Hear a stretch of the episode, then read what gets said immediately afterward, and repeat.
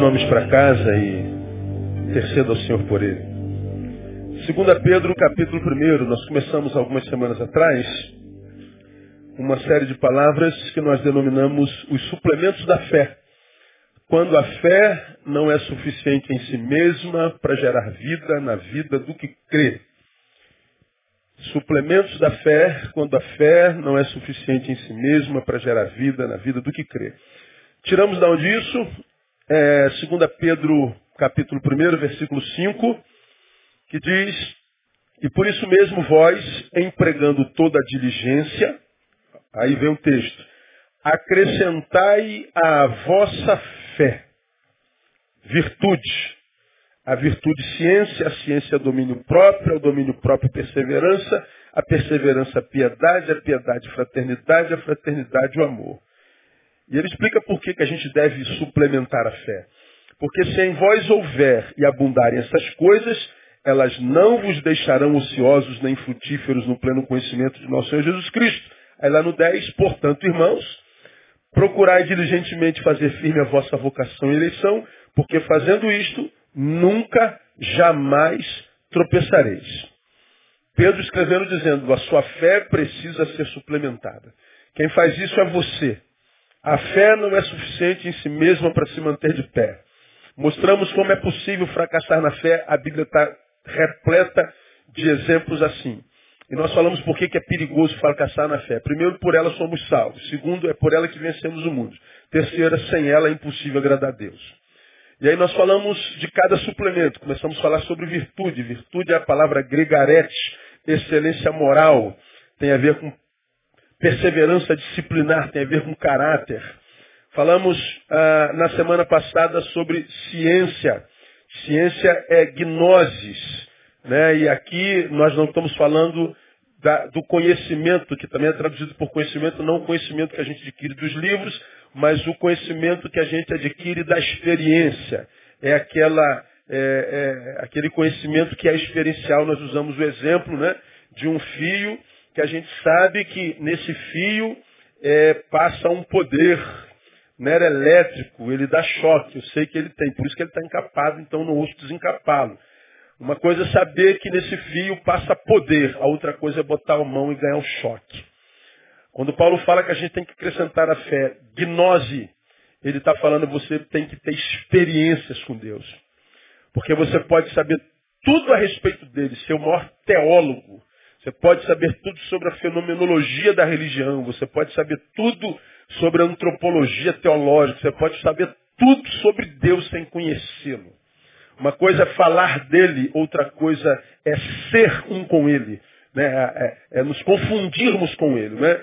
Quem ganhou um choque pode aparecer diante deste qualquer teoria contra a realidade. Choque é psicológico, choque não existe. Ah, cala tua boca, irmão. Eu ganho choque. Aí exemplifiquei né, como quem é motociclista e, e, parou a moto, bobeou, encostou a perninha no, no cano quente. Meio segundo. Já era, irmão. Não tem mais jeito. Amanhã vai ter uma bolha, uma bolha de d'água, ou antes disso, e daqui mais uns dias a, a, a, bolha estoura e fica aquela marquinha. Não adianta alguém falar, nada, cano de moto não queima não, é psicológico. Eu trago nos meus, meu corpo as marcas do cano. Não tem mais como duvidar. É o que Paulo diz, trago no meu corpo, meu corpo as marcas de Jesus. Ele está falando, tem experiência. Você tem uma fé e não busca experiências com o Senhor, a, a você é possível que você fique pelo caminho. Nós falamos sobre isso detidamente. Hoje, nós vamos falar sobre outro suplemento que está aí no versículo 6. E a ciência, o domínio próprio. Domínio próprio. Aí a gente começa perguntando, quem aqui é, precisa de domínio próprio? Diga assim, eu preciso, pastor. Quem precisa muito, diga assim, eu preciso muito, pastor. Quem precisa desesperadamente, pastor, desesperadamente. domínio próprio não precisa, não precisa falar nada. Vamos pular domínio próprio? Porque a gente é uma coisa que a gente sabe que precisa. Não é? Então, nós temos que acrescentar. Agora, olha que coisa interessante. Pedro, ou a palavra está dizendo, Neil, acrescenta a tua fé domínio próprio. Domínio próprio é uma coisa que eu acrescento à fé e não que a fé acrescenta a mim. Vamos lembrar do que nós falamos lá na quarta-feira passada. Jesus, quando disse assim, se alguém quer vir após mim, eu quero, tio, tio, eu quero. Não, não, peraí, pera, não vem já não. Sou eu, sou Deus, sou o Senhor, mas não vem já não. Negue-se a si mesmo primeiro. Como quem diz, ó, resolva o teu problema consigo. Coloque as coisas no lugar na tua vida. Os teus eus, os eus que te habitam, colocam eles, coloque eles no teu, teu devido lugar. Depois que você se resolver contigo, você vem e me segue. Por que, que eu preciso me resolver comigo para depois seguir a Jesus? Porque se eu não me resolver comigo, eu vou seguir a Jesus achando que ele que tem que resolver todos os meus problemas. Aí a gente, a gente acha que Jesus é uma fonte de desejos, é o, é o Aladim da lâmpada. Se converteu, você tem todos os desejos, peço, não. Quando a gente se encontra com Jesus, a gente não encontra uma fonte de desejos, a gente encontra uma missão. A gente encontra sentido para a vida. A gente acha a razão pela qual nasceu. A gente acha a, a, a, um lugar para onde a gente quer ir. A gente encontra o caminho para chegar lá. Nós encontramos sentido na vida. Acaba o dilema shakespeariano, né? Ser ou não ser. To be or not to be. Né? To be, ser. E a gente sabe que tem que ser e a gente sabe como ser, para quem ser. A gente encontra sentido, a gente encontra missão. A gente não encontra uma fonte de desejo. Quem são os crentes que estão ficando pelo caminho? Porque aqueles que é, é, gostaram da palavra pela simpatia são gente que se envolveu com o evangelho é, é pela simpatia, não pela empatia. E aí, por causa da simpatia, veio para a igreja, veio para o Senhor, imagina ter se convertido e transfere para o Senhor a responsabilidade de tudo sobre a vida. Ou seja, agora o Senhor resolve os meus problemas. Não, isso é o evangelho da, da igreja evangélica, mas não é o evangelho do evangelho.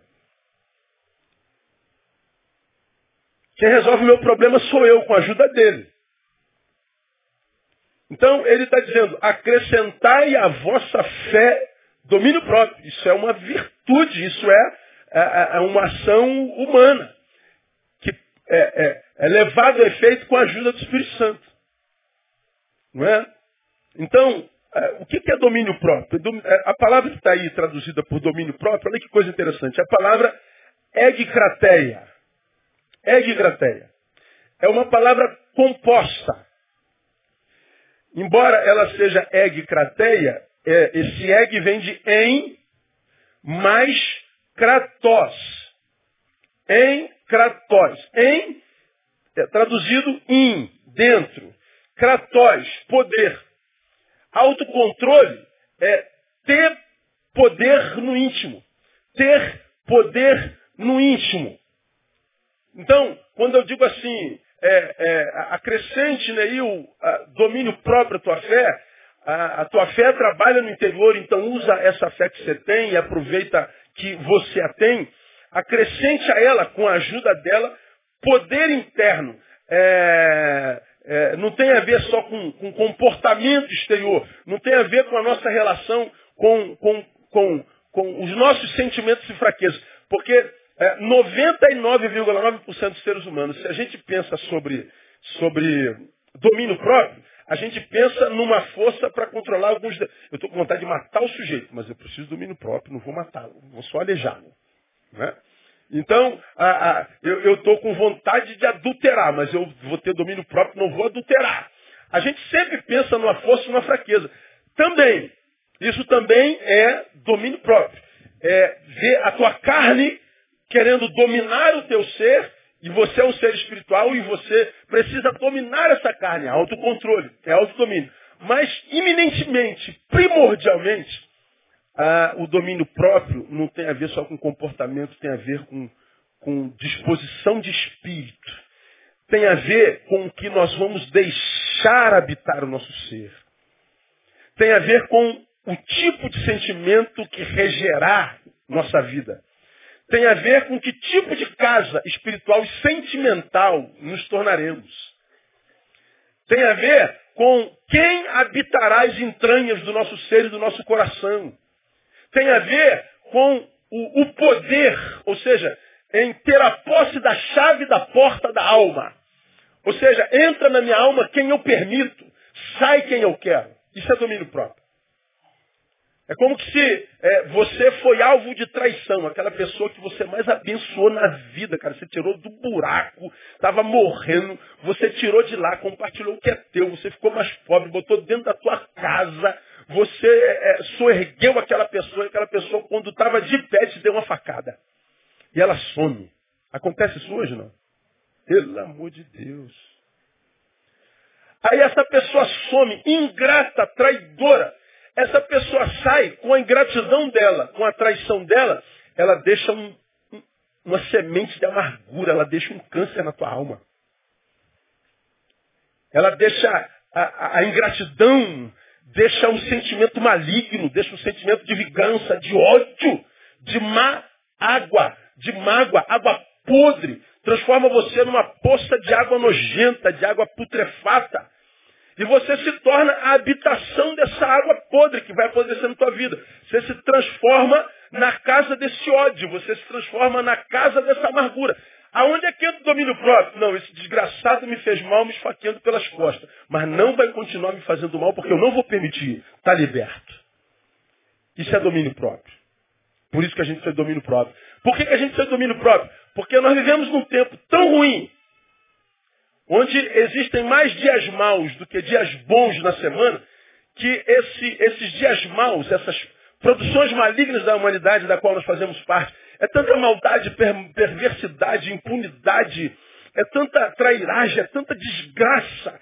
Nós temos contato com tanta má informação, você já aprendeu isso aqui, que a gente vai vendo aquilo e aquela informação vai entrando na gente. E essas muitas informações malignas vão formando o mosaico da nossa alma. Nossa alma é constituída por cada sequela dessas malignas informações. Elas vão constituindo a alma do homem sem Deus. E aí nós vamos sentindo a nossa vida ficando pesada. Nós vamos sentindo as energias positivas sumindo de dentro de nós. Nós vamos perdendo o sorriso do rosto, nós vamos vendo nossos olhos perdendo brilho.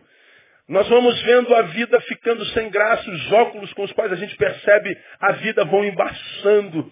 Nós vamos vendo a vida perdendo sentido e sabor. Nós vemos a, a tristeza dando tchau para a gente e a, a, alegria dando tchau para a gente e a alegria, a alegria dizendo, estou chegando a tristeza chegando, nós vamos nos, nos desconstruindo. Isso às vezes é tão lento que a gente não percebe. A gente só percebe quando já está doente por completo. A vida perdeu sentido. Aí está aí a realidade de uma sociedade adoecida nas emoções, nos sentimentos, uma sociedade que vive à base de remédios, Nunca em toda a história da humanidade a humanidade consumiu tanto barbitúrico. Nunca, nunca é, a, a, o equilíbrio que vivemos, nunca, em tempo algum, o que nós chamamos de equilíbrio foi tão produzido por remédios. Porque se tirar o remédio, o sujeito pira. O equilíbrio que nós vemos na maioria é de, de efeitos exteriores. É de produtos que se ingerem. Porque se tira o produto, que sobra é loucura. Os remédios são bem-vindos. Aleluia por eles. Mas nós não nascemos para tomá-los. Devemos tomá-los. Porque nós nos deformamos no caminho. Mas eu não acredito que Deus nos tenha criado para tomar remédio. Agora, nós, em grande escala, enquanto sociedade contemporânea, só encontramos equilíbrio por efeitos externos. Porque se tira essa ação externa, a gente, o que vai ver prevalecer é loucura mesmo.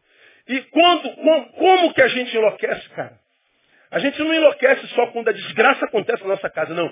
Quando nós somos testemunhas de tanta desgraça, todo dia, o tempo todo, entrando pela nossa casa, pela televisão, pelo jornal, no trabalho, as traições, as, as, as, os mau caratismos, a baixaria, a falta de, de ética, de moral, essa vida terrível.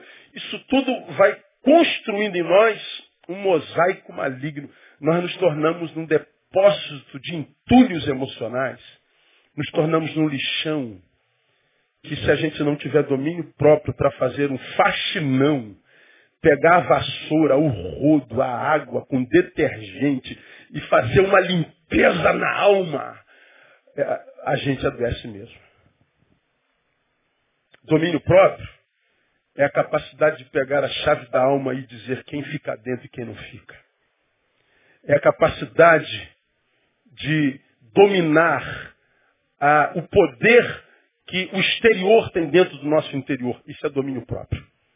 Mais do que dominar o que sai de mim para o mundo, é dominar o que do mundo vem para mim. Serve para ambos. Mas eu acho que a gente adoece muito mais pelo que vem do que pelo que vai. Até porque, ah, mesmo que a Bíblia diga que o que contamina o homem é o que sai do homem. Ah, entrou, é, não pode sair, não pode sair em direção ao outro, mas não pode ficar.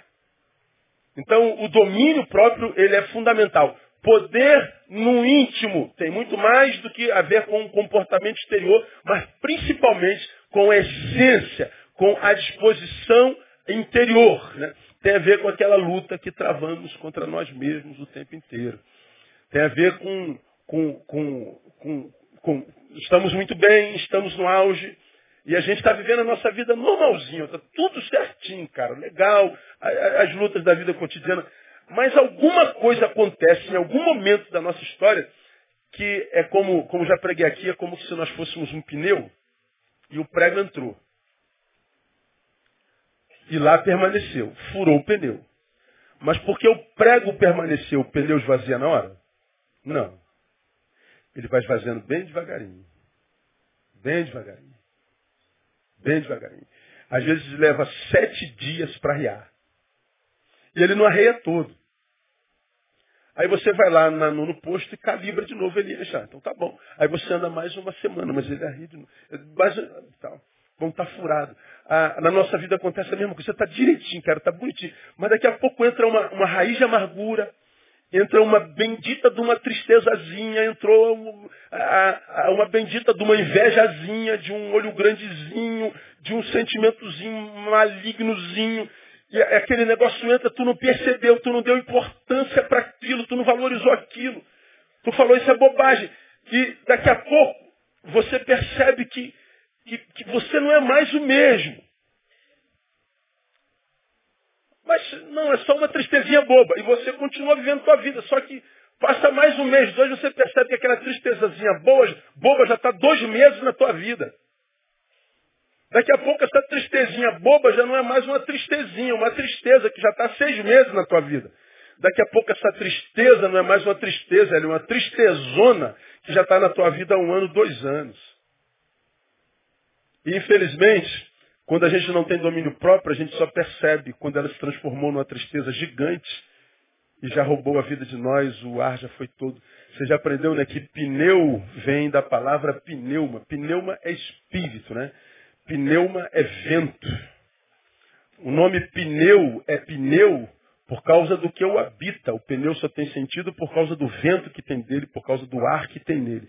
Tira o ar do pneu, o pneu não serve para nada. Bom, ah, o domínio próprio existe para quê? Para manter o espírito dentro da gente. Para manter o fôlego de vida dentro da gente.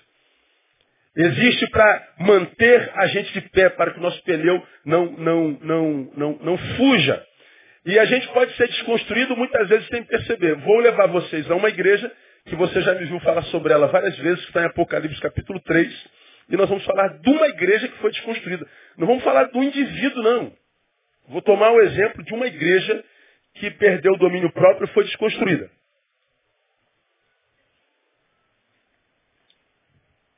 A igreja de Sardes, onde o Senhor diz assim, ó, ao anjo da igreja de Sardes escreve, 3.1.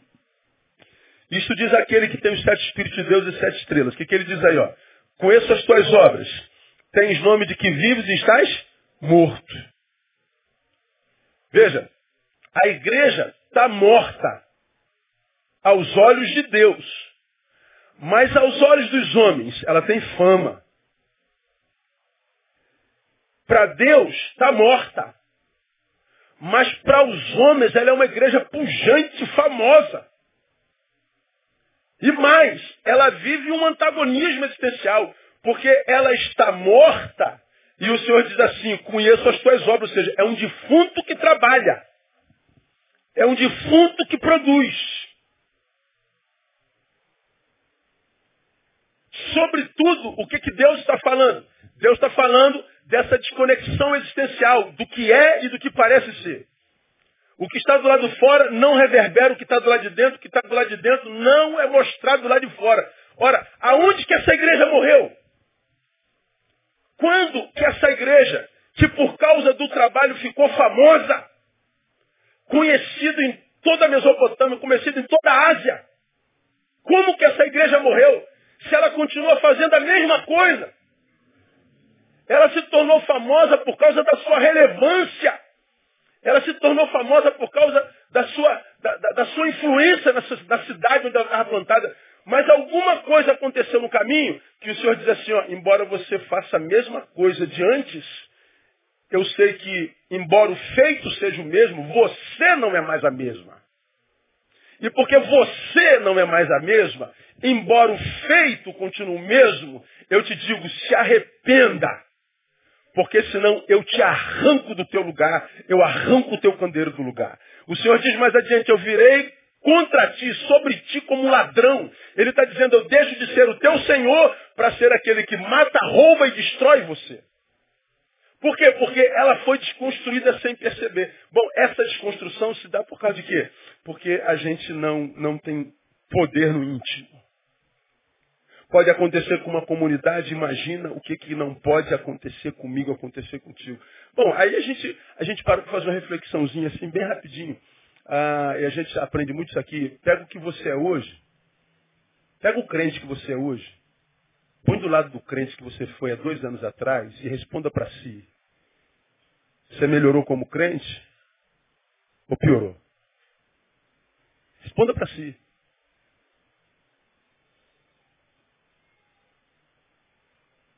Pega a tua fome das coisas espirituais, busca primeiro o reino de Deus.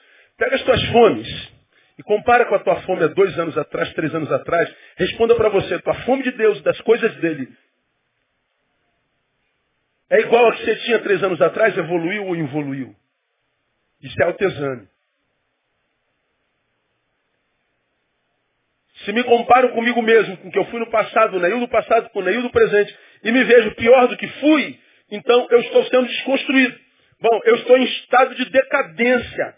Portanto, eu já sei qual será meu futuro se eu não mudar. Eu estarei mais abaixo amanhã. Agora, se eu estou em estado de ascendência, ora, eu sei qual é meu futuro, eu sei onde eu vou estar amanhã. Se eu não mudar. Agora, o que, que acontece quando a gente despreza o tal do autocontrole, do domínio próprio? A gente vai sendo desconstruído. A gente sabe que está piorando. A gente sabe que a nossa fome mudou. Nós estamos em estado de abstinência espiritual. A gente sabe que a, a, ao mesmo tempo que eu perco o apetite espiritual, o apetite mundano aumenta. Eu sei disso. E ao invés de parar, reciclar, me arrepender, eu passo a dar desculpa para as minhas fomes mundanas. Aí você vai se auto-justificando por viver a vida ímpia, carnal que está vivendo. Ao invés de ouvir o que o Senhor diz, arrepende-te. Não minta para si mesmo, Sardes, essa fama toda. Isso é mentira, isso é um auto-engano. O que os outros pensam de você é bobagem. Ninguém põe pão na tua mesa. Ninguém paga as tuas contas. O que os outros pensam de você é inútil. Preocupe-se com o que eu penso de você, minha igreja, meu servo. Arrependa-te. Mas não. Nós vamos sendo desconstruídos porque perdemos o domínio próprio. Nossas fomes e apetites vão mudando do pão espiritual para o pão carnal. E ao invés do arrependimento, a gente vai justificando a nossa carnificação, que é o oposto da nossa santificação. Aí, passam-se os anos, daqui a pouco nós estamos como uma música antiga de Fernanda Brum, é, perdidos na casa do Pai, estranhos dentro de casa. Chega uma hora que as coisas espirituais não dizem respeito a você, a mais absolutamente nada. E a gente pergunta assim, meu Deus, esse camarada já foi crente. Bom, isso é bíblico, né? Porque a Bíblia diz que, que quem conhece o Evangelho o abandona, está lá em Pedro, né? Não foi mesmo que Pedro falou?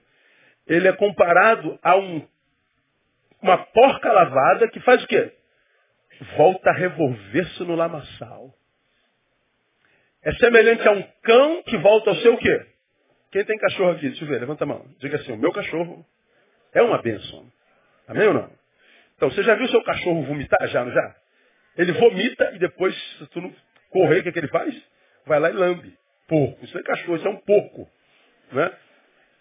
Ele vai lá e lambe o próprio vômito. Ele está falando, o, o crente que conheceu o evangelho e se afastou dele é semelhante a isso. O segundo estado, diz Pedro, se torna pior do que o primeiro. É como um casal que se, se divorcia em litígio. Tem casais que viram inimigos tão mortais que a gente fica pensando, um dia se amaram. Meu Deus! Tiveram esse sentimento para casar um dia. Tiveram.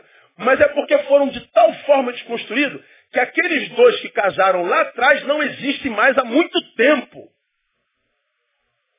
Por que, que os divórcios acontecem? Porque eu me casei com um sujeito ou uma sujeita que não existe mais depois de 20 anos, ou 10 anos, 5 anos. Foram desconstruídos, perderam o domínio próprio. É disso que Pedro está falando. Se eu não coloco domínio próprio na minha fé, a fé não é suficiente para manter a minha identidade cristã. Se eu não suplemento essa fé com domínio próprio, com força de vontade, com a capacidade de, de fazer o que Paulo diz, examine-se, pois, o homem a si mesmo. Autoexame o tempo inteiro.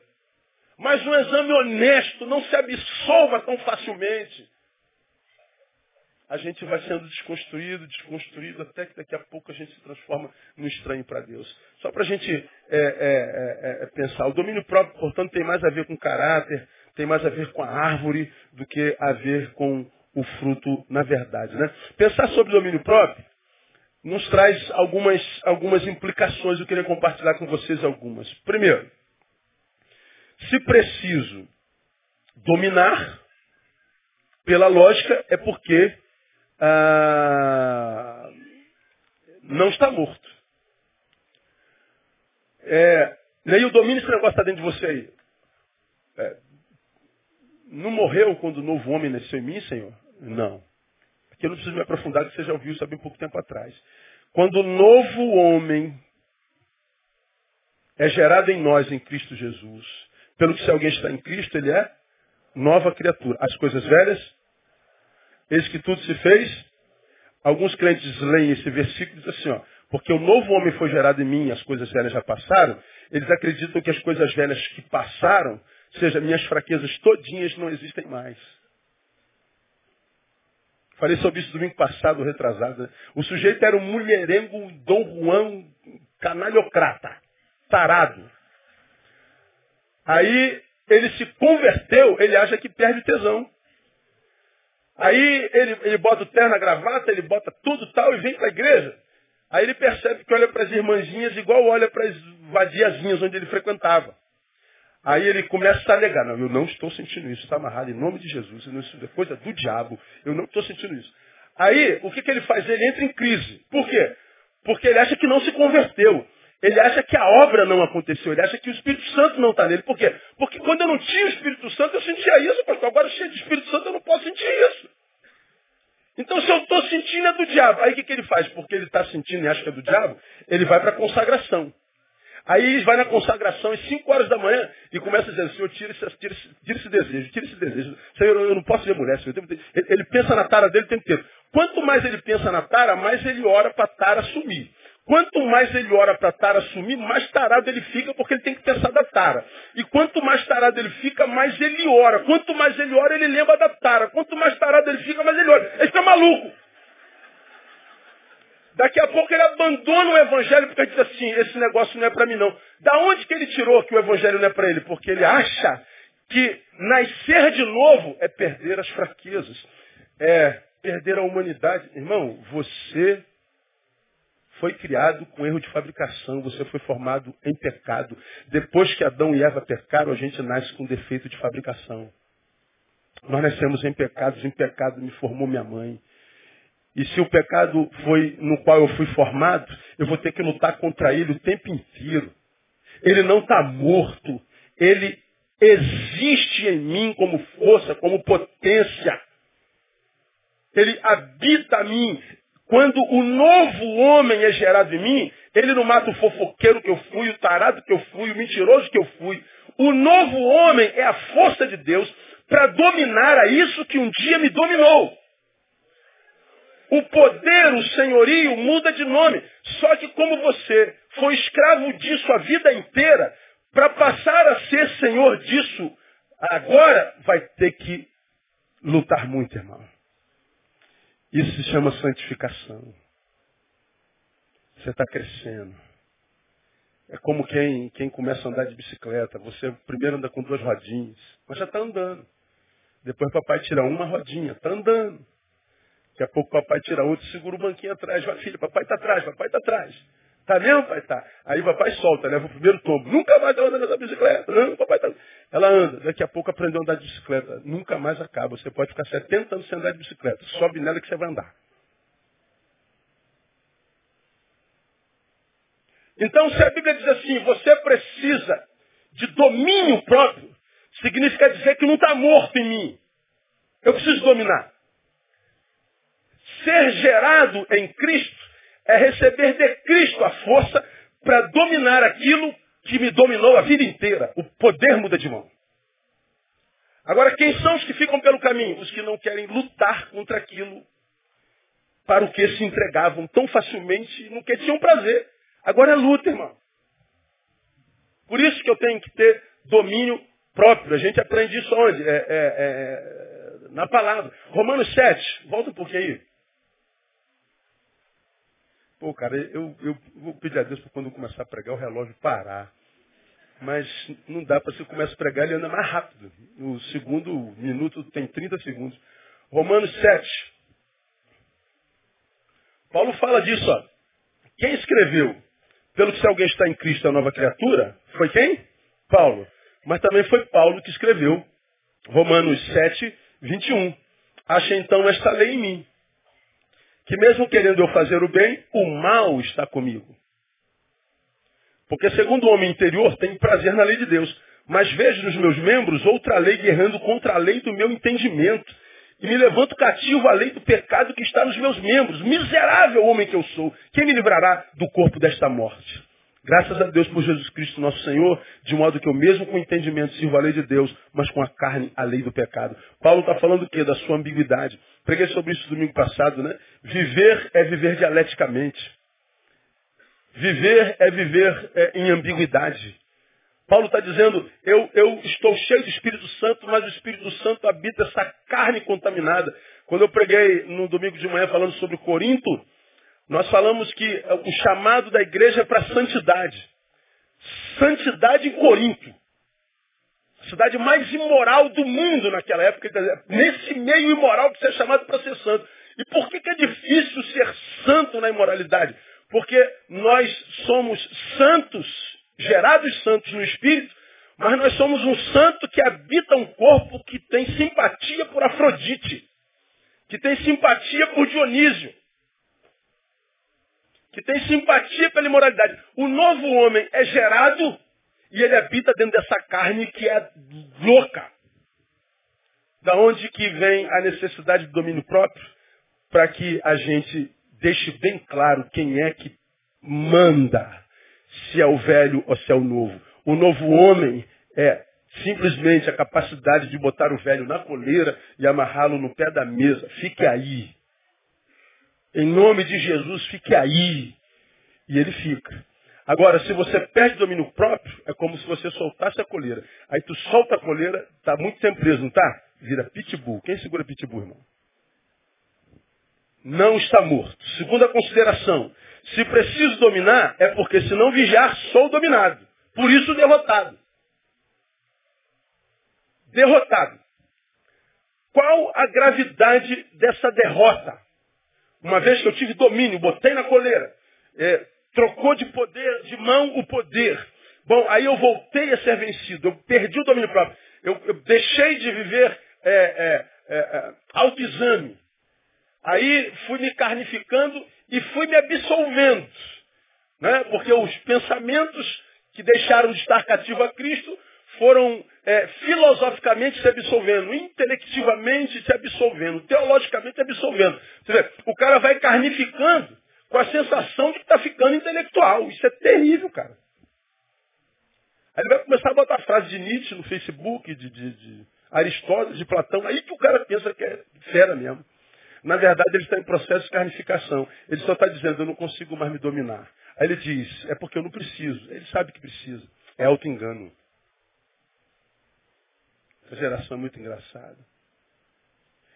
Uma geração com a capacidade de absorção de informação tão grande, mas completamente incompetente para usar essa informação para o bem ou para algo edificante. Uma geração tão bem informada e ao mesmo tempo tão ignorante. Tomando por base o que eu já falei aqui mil vezes, citando Boff, que a sabedoria de um homem não é medida pela quantidade de informação que ele absorve, mas pela capacidade que ele tem de usar essa informação. Porque se eu tenho tanta sabedoria, tanto conhecimento, mas não sei usar para transformar isso em vida, pelo contrário, essa sabedoria me afasta de Deus, me absolvendo no meu processo de carnificação, ah, eu simplesmente perdi domínio próprio, você foi derrotado. E qual o problema de ser derrotado? Aí é que a gente volta ao estado de escravidão. Vamos ler o que eu já citei. Volta para Pedro, 2 Pedro capítulo 2. Nós estávamos no 1, não é? 2 Pedro capítulo 2.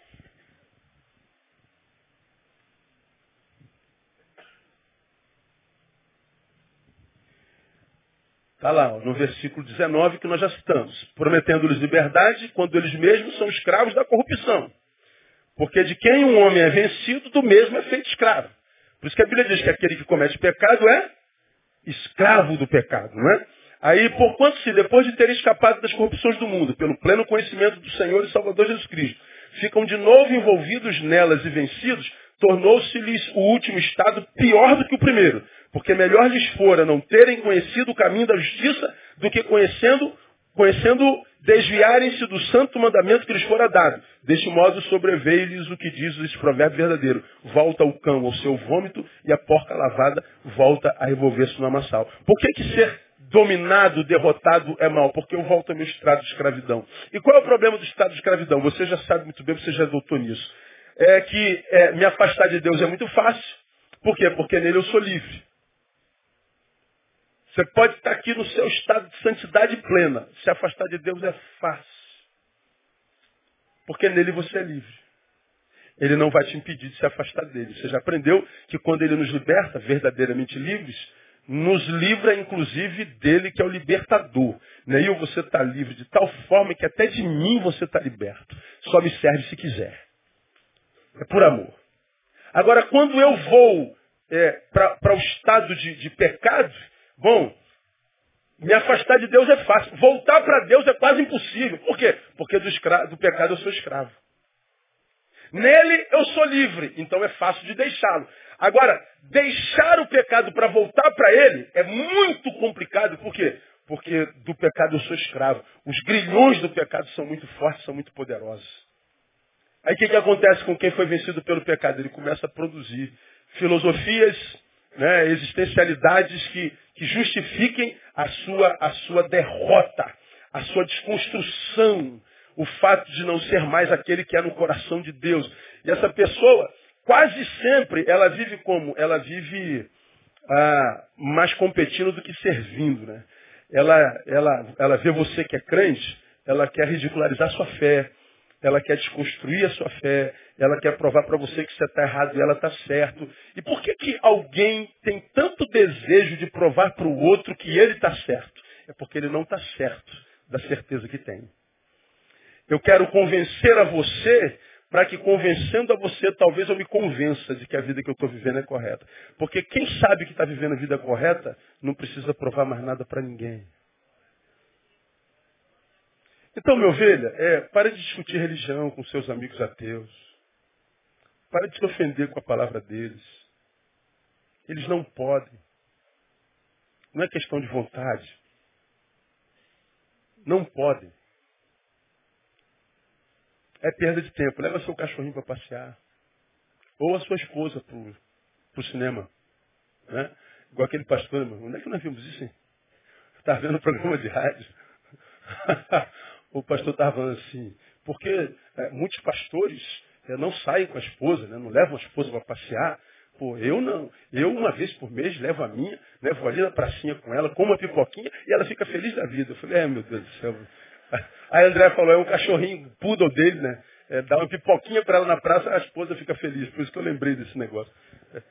Leva, leva para dar uma voltinha no shopping, uma vez só no mês ela fica. Leva tua mulher para dar uma voltinha no shopping, irmão, assim, rapidinho, que ela fica feliz, é pouca coisa, né, tal. Ah, mas a gente ganha bem investindo nas nossas mulheres. Então, a gente volta ao estado de escravidão. Mas, por que, que é ruim ser dominado e ser vencido? Romanos 8, capítulo 5. Romanos 8, 5 diz assim, ó.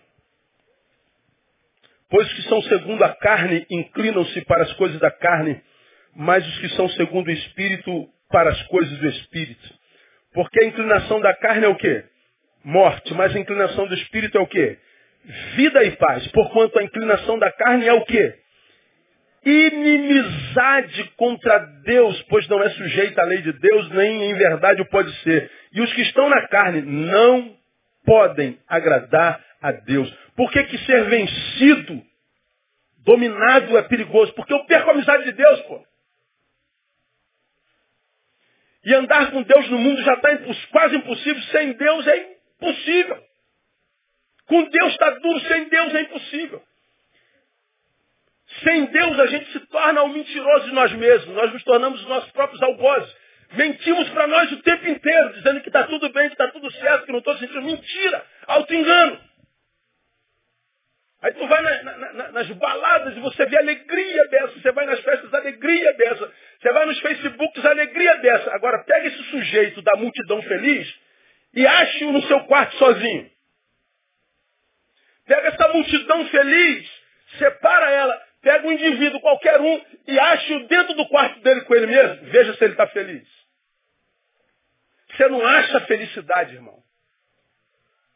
O que você acha é uma multidão composta por sujeitos que mentem para si mesmos. Por isso esse índice maldito de suicídio que a gente vê. Todo ano. 28 suicídios por dia no Brasil. Um milhão por ano no mundo. Mais que isso já hoje.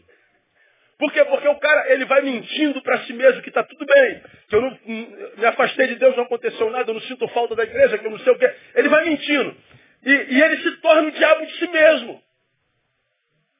Porque se transforma numa mentira, o pai da mentira é o diabo. Ora, a, a, a, então ele já sabe sobre que debaixo de que paternidade ele está. E aí ele chega num momento insuportável, bem antes do dia da morte dele. Porque, cara, a gente se encontra com os velhinhos aí, bem a beça na vida. Tu vê o velho tá com 70 anos, tá garotão, cara. Querendo viver mais 70. Tu encontra garotos de 25 dizendo, não quero morrer. Irmão, se eu, se eu, se eu botasse os e-mails que eu recebo aqui, ó, traduzidos aqui, vocês se assustariam do que eu recebo todo dia, cara. Cada fim de sermão meu, porque eu falo muito de humanidade, eu vou nas entranhas do ser, né? Aí eu mexo muito com, a, com as emoções das pessoas, aí as pessoas parecem que têm credibilidade em mim, as pessoas abrem coração. Se eu botasse e-mail, se vocês vissem se vocês tivessem noção do que habita a interioridade dos seres humanos nessa geração, é assustador, cara. Como, como que nós fazemos parte de uma geração desistente? Como que gente, muito antes do fim, já desistiu? Como muito antes do final já chutaram o balde? Enquanto nós vemos alguns poucos passando do prazo de validade e dizendo, eu quero. É, hoje eu estava lendo uma, uma, uma, notícia, a mulher criou 11 netos. E agora que os 11 netos estão criados, ela com 91 anos fez vestibular e vai fazer faculdade. Quem leu? Quem leu essa matéria aí? aí. Cara, eu fico, eu fico maravilhado, eu fico, meu Deus, me deixa envelhecer assim, pelo amor de Deus. Bota esses velhos no meu caminho, porque eles são uma inspiração Tira esses jovens suicidas, porque são a desinspiração. Aí eu lembro o exemplo da Hermotília. A Hermotília está com 90 e quando? 96? Quem sabe aí? 94? A Hermotília me pegou no colo. A Hermotília tinha 80 anos, cara. Aí a Hermotília falou assim, pastor, eu vim contar uma bênção. Aí Hermotília, consegui comprar meu terreninho. Vou começar a construir minha casa. Falei, ah, ah, ah. Eu fiquei quieto. Só pensei. Falei, 80, 80 e alguns anos. Ganha o salário mínimo. Vai acabar de construir a casa. Constrói um túmulo, né, mano? Uma coisa assim. Rapaz, a irmotilha, ela veio com 80 e burro do lado, com os olhos brilhando. Comprei meu terreninho, pastor. Vou começar a construir minha casa, pastor. E a, a esperança, 80 anos de idade. Vou ter a minha casinha que ela morou com as filhas a vida inteira. Vou ter minha casinha. Pô, passou uns dois, três anos. Pastor, quero convidar o senhor para tomar um cafezinho na minha casa. Já está pronta? Já está pronta e ela mora na casinha dela. Ela não mora mais com a filha. A filha que mora com ela. Você está entendendo como é que é? Sabe por quê? Porque a Bíblia diz que em Cristo os velhos sonharão. Os velhos sonharão é só morre quando a morte chegar. a pessoa não morre quando a morte chega, a pessoa morre quando os sonhos se vão. É disso que eu estou falando. Por que, que, eu não posso ser dominado? Por que, que eu não posso brincar com domínio próprio? Porque se eu brinco com esta porcaria, eu me torno mentiroso de mim mesmo. Eu minto para mim o tempo todo. Está tudo muito bem. Aí tu vai postando essas fotos idiotas todas com cachaça na mão, com, com microsaia, igual uma vagabunda e dando uma de que está feliz da vida. Nada. Você sabe que está longe do Senhor. Você sabe que está em pecado. Você sabe que está envergonhando o nome de Jesus. E fica mentindo para si mesmo. E quer a parceria do Senhor. Desculpe, irmão. Eu acredito no que eu creio, no que eu prego. Mente para os outros, mas não mente para si mesmo, pô. Seja mentiroso profissional, mas para você não. Porque a única vítima é você. Volta ao estado de escravidão. Perco a amizade de Deus. Mais uma coisa. Por que, que eu não posso ser dominado? Porque se houver manifestação de Deus na vida, será sempre para reprovação. Aí eu tomo um, um exemplo que, que, que, o cara se deixou levar pelo, pelo sentimento. Os camaradas vieram prender Jesus. Jesus já sabia que eles vieram. Mas Jesus falou, falou na frente deles, o que, que vocês querem? Procuram quem? Jesus o Nazareno, sou eu. Aí diz o texto, eles caíram por terra. Pum. Aí Jesus quase que acorda eles assim, e aí, é o que vocês querem mesmo? Eles quedaram diante do poder de Jesus. Mas Jesus sabia que ele precisava ser preso. Os caras são postos de pé de novo. Quem vocês querem? Jesus de Nazaré sou eu. Quando eles vão botar a mão em Jesus, aí aparece o Pedrão. É sempre o Pedrão. O colérico. Aí o Pedrão, colérico, faz o quê? Me digam vocês. Ele voa em cima do soldado, arranca a espada e o... Vá! Arrancou o quê? A orelha. Aí eu pergunto para você, tu acha que Pedro mirou a orelha do cara? Claro que não. Pedro não era espadachim nem soldado, ele era pescador, irmão. Ele não sabia usar espada. Ele pegou e jogou. Val! Aí o cara fez assim, ó. É, é, é igual, igual é, Matrix, ó. Aí a espada, vum, arrancou a orelha do cara, Aí Jesus se manifesta a Pedro, que perdeu o domínio próprio. Pedro, nossas armas não são essa não, meu filho. Jesus pega a orelha, cola. Aí o cara ouvia mais desse orelha do que essa aqui agora. Pedro se manifestou, Jesus se manifestou a Pedro para reprová-lo. Quando nós perdemos o domínio próprio, toda vez que Deus se manifesta na nossa vida é para reprovar a gente. Ele não se manifesta para autenticar. A igreja de Sardes, ele falou, se você não se arrepende, eu venho contra você como ladrão. Eu venho contra você, eu não venho para você. Eu venho contra, eu venho para ser o teu diabo. Não posso brincar com domínio próprio. Vamos terminar. É, se é preciso dominar, é porque não está morto. Se é preciso dominar, é porque se não vigiar, sou dominado. E as consequências acabei de falar. Por último, liberdade, portanto, é, em essência, tão somente a consciência da escravidão. O que é liberdade? Ter consciência do escravo que se é. Olha que loucura, cara. Como assim, pastor? Porque nós somos livres para escolher a quem vai servir. Quem não é comigo, não ouvi. É contra mim. Quem falou isso? Jesus. Quem comigo não ajunta, espalha.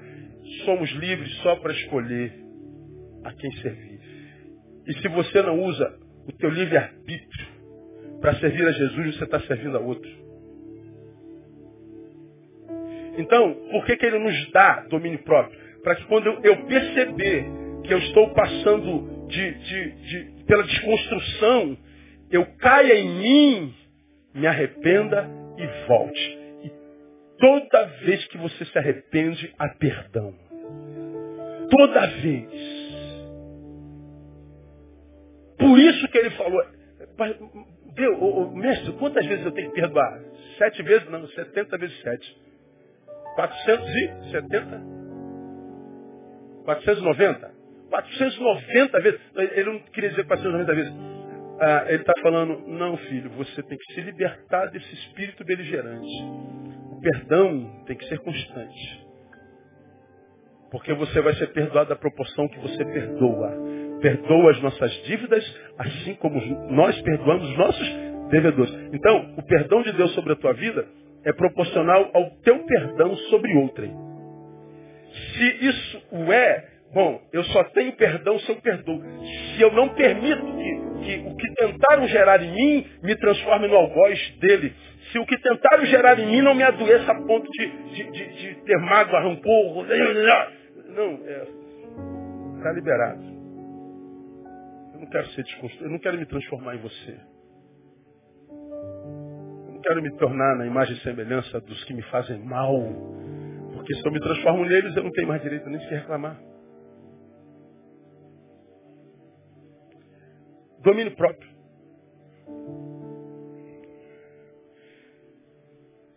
Se, se, liberdade nada mais é do que consciência da escravidão, se eu sei que eu sou livre só para escolher a quem vai servir, eu sei que eu só posso servir a Deus se eu tiver em espírito. Que a amizade do mundo é a inimizade dele. Então, o domínio próprio vem para quando eu me perceber desconstruído, eu retorne e continue escolhendo a quem servir. Eu escolho Deus. Eu escolho Deus. Só pode escolher Deus quem tem domínio próprio, quem tem poder no íntimo. Porque quem se entregou aos sentimentos, aos desejos, se tornou escravo do pecado. Agora, meu irmão, é, conviva aí com esse acusador que você se transformou nesse caçador de culpado. O culpado é o pastor, o culpado é a igreja, o culpado é o papa, o culpado é o diabo. O culpado, o culpado ninguém está nem aí para você, cara. Se você não cuidar de você mesmo, você vai ficar mesmo no caminho. Então para com esse negócio de autocomiseração. Seja forte, seja homem, pô. Faça a manutenção da tua vida espiritual. Peça ao Senhor domínio próprio, acrescenta essa capacidade de, de, de, de, perceber-se desconstruídos. Porque à medida que a gente percebe a desconstrução, a gente começa a reconstrução. Por exemplo, quando é que um doente começa a ser curado? Quando ele se admite doente. Agora, se o cara fala assim, eu não estou doente, não estou doente, não estou doente, como vai ser curado? Ora, um doente que se reconhece doente, o que, que é? Um doente que iniciou o processo de cura. Como também o que, que é um, um ignorante que se percebe ignorante. É um ignorante a caminho da inteligência. É um ignorante em estado de evolução. Um ignorante que se sabe ignorante não pode ser mais chamado de ignorante. O que é um pecador que se reconhece, que se enxerga pecador? é um pecador que descobriu o caminho da santidade. Agora, enquanto você se absolver dessa vida que vive, você é um pecador que não se enxerga, não há esperança para você, a não ser inimizade de Deus. E não pense que isso aqui é ameaça, não, irmão. Deus não trabalha assim. Isso é que eu gosto de Deus. Deus, Deus me libertou Disse assim, Neil, você não precisa servir não, filho, você é livre. Aí eu digo assim, mas eu faço questão, Deus. Então venha. Mas daqui a um mês eu falo, não estou mais afim não, fique à vontade, filho. Livre, verdadeiramente livre. Como, como minha filha perguntou outro dia, pai, eu, eu tenho dificuldade de entender a origem do mal. falei, um dia eu vou fazer um estudo sobre a origem do mal. Porque, poxa, se houve rebelião no céu, já tinha mal no céu? Eu falei, more or less. Mais ou menos. Porque aí eu, eu tentei explicar assim, vamos imaginar que o mal seja uma coisa alheia ao corpo celestial ou humano. Vamos dizer que o mal é uma coisa que não seja inerente a mim. É uma coisa que é outra que não eu. O mal é a garrafa. Então a Andréia me prejudicou. Bom, eu posso pegar esse mal, me fazer um com ele e atacá-la. Mas porque eu sou livre, embora o mal me seja uma possibilidade, eu decido não usá-lo. Acredito que com os anjos foi a mesma coisa, ou não. Eles são livres o mal não era uma força neles, mas uma possibilidade neles, porque são livres. Eles escolheram o mal.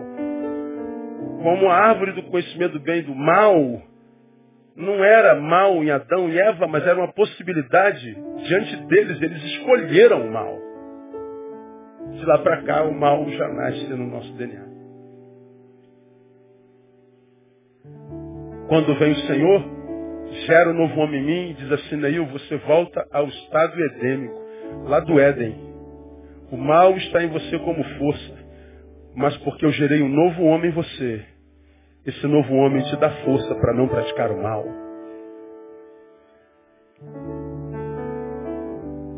Então, entre o domínio próprio, para que caso o mal me tenha tocado, mesmo que tenha sido inconsciente ou imperceptível, o o, o, domínio próprio vai, vai me fazer comparar-me com o que eu fui lá atrás. Pô, cara, eu tô, eu tô cara, tá, o que está acontecendo contigo, Neil? Cara, vê que tipo de gente que você lembra. Lembra do Neil, cara? Pô, quando você acordava, pulava para ir para casa de Deus. Tu lembra? Tu lembra, cara? Porra, você era um cara que contava piada. Você era, você era alegre, brother. Você era irmão. E agora você está aí. Você se conforme assim tão facilmente, cara. Isso é domínio próprio. Aí você vai dizer, não, não, não, não. Senhor, eu vou voltar. Eu vou voltar, eu vou voltar início de tudo. Volta ao teu primeiro amor, cara. Volta ao teu primeiro amor. E o Senhor vai ressuscitar tudo que um dia morreu e dentro de você no nome de Jesus. Cadê a mensagem de hoje? Acabou. Eu quero acabar o culto diferente hoje. Eu quero orar com você que está aqui que está desconstruído. Pastor, eu preciso voltar. Eu não quero continuar sendo isso que eu sou, não. Não, quero, não. Eu, eu, entendi essa palavra aí. Eu fui desconstruído, menti para mim mesmo. Eu estou voltando. Eu quero voltar. Eu quero voltar. Eu, eu, quero, eu quero fazer uma aliança com Deus nessa noite. Eu quero voltar para ser aquele que eu fui, aquele de quem eu tenho saudade. Minto para mim, fingindo que eu estou feliz, nada. No meu quarto não tem felicidade, nada. Eu quero voltar a ser aquele que eu sou no coração de Deus. Eu quero estar com você. É, contigo que Deus falou hoje? Está no seu lugar, vem aqui na frente. Eu quero orar com você. Canta, estou voltando à essência da adoração. Vamos encerrar orando por você. Eu quero voltar, pastor. Eu quero voltar a ser quem eu fui nele. Eu quero confessar Quando a música esmorece e o resto desaparece, simplesmente a de me achei.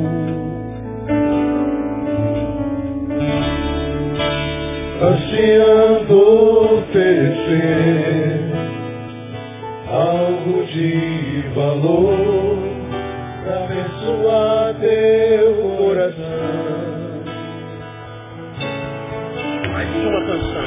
Mais que uma canção eu te darei, pois apenas uma canção não é o que queres de mim.